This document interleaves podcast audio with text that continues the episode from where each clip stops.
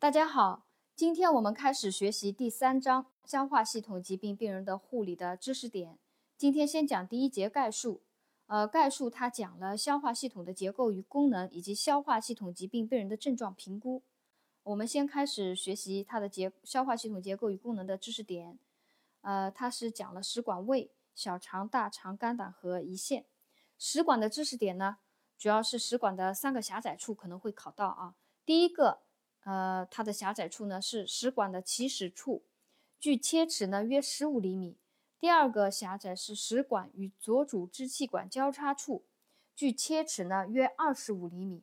第三个是食管穿过膈的食管裂孔处，距切齿约40厘米啊。3个狭窄部位，第一个起始处距切齿15厘米，第二个与左主支气管交叉处，距切齿约25厘米。第三个穿过膈的食管裂孔处，距切齿约40厘米啊，这是护理3期上的内容，我们这个中级书上并没有讲，我们就把它补充一下啊。胃的考点呢是它讲了它黏膜层的3种细胞组成，分别是主细胞、B 细胞和粘液细胞。重点要考的经常考的是个 B 细胞。B 细胞分泌盐酸和内因子啊，有内因子。内因子有助于维生素 B12 的吸收啊，内因子有助于维生素 B12 的吸收。盐酸呢，它还可以使小肠内为酸性环境，有利于铁和钙的吸收啊。铁和钙在小肠内吸收的，在酸性环境下利于吸收。粘液细胞呢，分泌碱性粘液，起到中和胃酸的作用。另外呢，还有讲到了一种细胞是在幽门部的。幽门部的一种内分泌细胞，它的名字叫促胃液素细胞啊，促胃液素细胞，又名呢 G 细胞 ，G 大写的英文字母 G 啊 ，G 细胞可分泌促胃液素，刺激 B 细胞和主细胞分泌胃酸和胃蛋白酶原啊，这是 G 细胞，大写的英文字母 G，G 细胞在幽门部的，它分泌促胃液素，主要是刺激分泌胃酸和胃蛋白酶原的。小肠的知识点呢就2句话。第一个，12指肠球部是消化性溃疡的好发部位啊，这个我们很熟悉。12指肠球部是消化性溃疡的好发部位。第2句话也非常熟悉，曲室韧带是消化道分为上下消化道啊，曲室韧带将消化道分为上下消化道。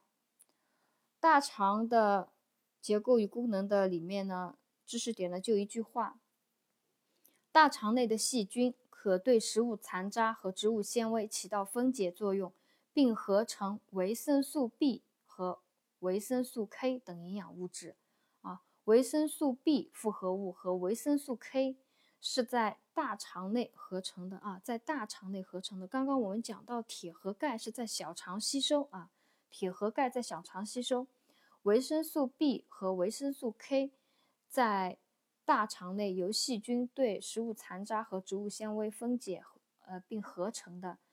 这也就是为什么新生儿生出来我们就给他记住维生素 K， 为什么？因为新生儿肠道菌群还没有建立，它的维生素 K 的合成是受影响的啊，所以要预防性的先记住维生素 K。肝胆的考点呢，是这样。肝脏是人体最大的消化腺啊，这是一个考点。肝脏是人体最大的消化腺啊，单选题。什么是人体最大的消化腺？是肝脏啊，不是胰腺啊，是肝脏。肝脏是人体最大的消化腺，它的功能是有3个：生成胆汁啊，第一个生产胆汁，第二个参与物质代谢啊，因为肝脏是机体糖、蛋白质、脂肪、维生素合成代谢的最主要的场所啊，所以肝胆有个功能就是参与物质代谢的功能。第3个还有解毒功能啊，解毒功能我们都知道。另外这里讲到肝胆呢，还有1句话我们要了解的：雌激素、醛固酮和抗利尿激素在肝脏内灭活啊，雌激素、醛固酮和抗利尿激素等在肝脏内灭活。一旦肝功能减退时，这些激素在体内积聚，可产生一系列临床表现啊。这句话呢不一定会考到，但是我们对这个知识点有一个了解了以后呢，对后面的一些疾病症状的理解就容易了啊。雌激素、醛固酮和抗利尿激素在肝脏内灭活的。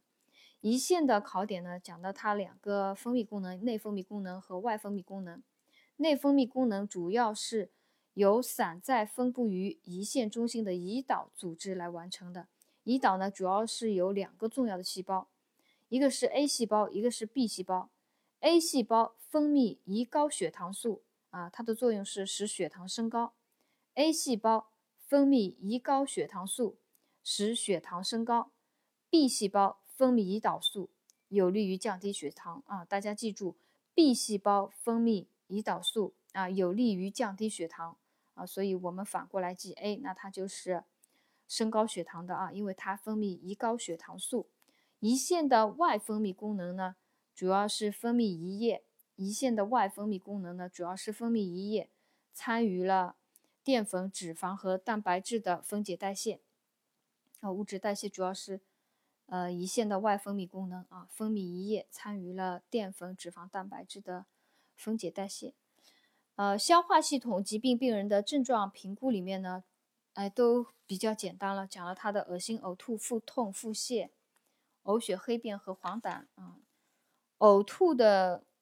恶心呕吐，我们就了解一下吧。有一句话，频繁的恶心呕吐可以导致脱水啊，理解的。低钠啊，我们也理解。不要忘记有一个低钾啊，呕吐的病人他会有低钾的，频繁剧烈呕吐会有低钾的。代谢性碱中毒也不难理解，因为他胃内的酸性物质呕吐了，代谢性碱中毒。长期呕吐、营养不良啊，这是恶心呕吐症状里面的一个知识点。频繁剧烈的呕吐可以导致脱水、低钠、低钾和代谢性碱中毒，长期呕吐、营养不良。腹泻里面呢，主要是讲了。考点呢，主要是讲了它的机制，腹泻的机制。第一个是肠黏膜炎症溃疡啊，肠黏膜炎症溃疡。第二个是肠蠕动亢进，肠道对水溶性物质吸收障碍啊，肠蠕动亢进，肠道对水溶性物质吸收障碍。第三个是胃肠道内水和电解质分泌过多或吸收抑制。第三个，胃肠道内水和电解质分泌过多或吸收抑制，这是引起腹泻的三个机制。我们看到一般都能把它选出来的，所以我就不复述了。呕血和黑便呢，以前考到过一个题，是考的这样一道题，它讲的是在肠道细菌的作用下，血液中的铁变成了硫化铁而成黑色啊，即黑便。考到的是。硫化铁这样一个选项啊，就是在肠道细菌作用下，血液中的铁变成了什么而产生黑色，形成了黑便，是硫化铁啊，铁变成了硫化铁。